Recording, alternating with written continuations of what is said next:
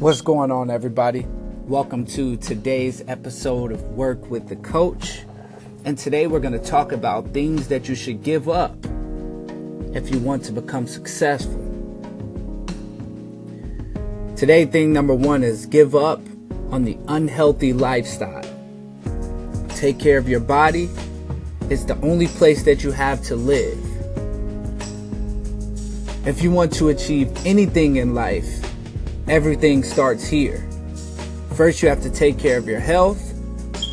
And there are only two things you need to keep in mind: healthy diet, physical activity. Small steps, but you will thank yourself one day.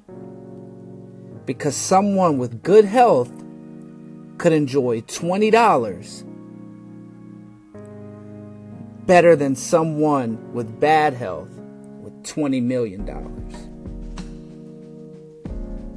And step number two, give up the short-term mindset. You know, people say YOLO and you only live once. But if you do it right, once is enough. Successful people set long-term goals, and they know these aims are merely the result of short-term habits that they need to do every single day. These healthy habits shouldn't be something you do. They should be something that you embody. There's a difference between working out to get a summer body and working out because that's who you are. You have to make these things a lifestyle. And look, number three, follow me here. You have to give up on playing small. Your playing small does not serve the world. There is nothing enlightening about shrinking so that people will not feel insecure around you. We are all meant to shine. You know, we are all meant to shine. It's not just in some of us, it's in everyone.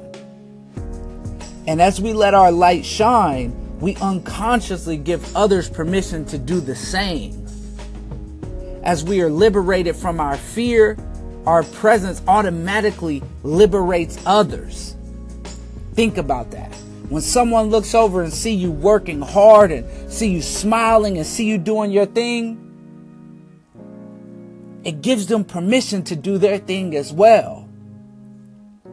If you never try and take great opportunities or allow your dreams to become realities, you will never unleash your true potential.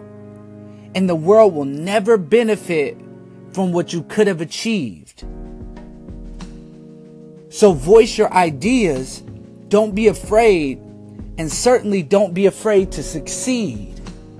A lot of times we want to dim our lights because people might think we're cocky, right? No, that's confident. And continue to walk around with your head high and your chest out. And the last thing today on this segment is give up your excuses. It's not about the cards you were dealt, but how you play the hand. You know, successful people know that they are responsible for their life, no matter their starting point, weaknesses, or past failures. Realizing that you are responsible for what happens to you, you know, in your life is key. You know, and that should make you excited. I know it's frightening, but you should get excited because you are responsible for your success. You are responsible for your happiness. So when you become liberated by that feeling, that becomes the only way that you live your life. Because excuses limit and prevent us from growing personally and professionally. Own your life. Own your life. No one else will. Because if you're not willing to take risk, you can't grow. And if you can't grow, you can't become your best. And if you can't become your best, you can't be happy. And if you can't be happy, then what else is there in life? So I need you to take these steps that I gave you today and apply them to your life. And watch how you start to see the change.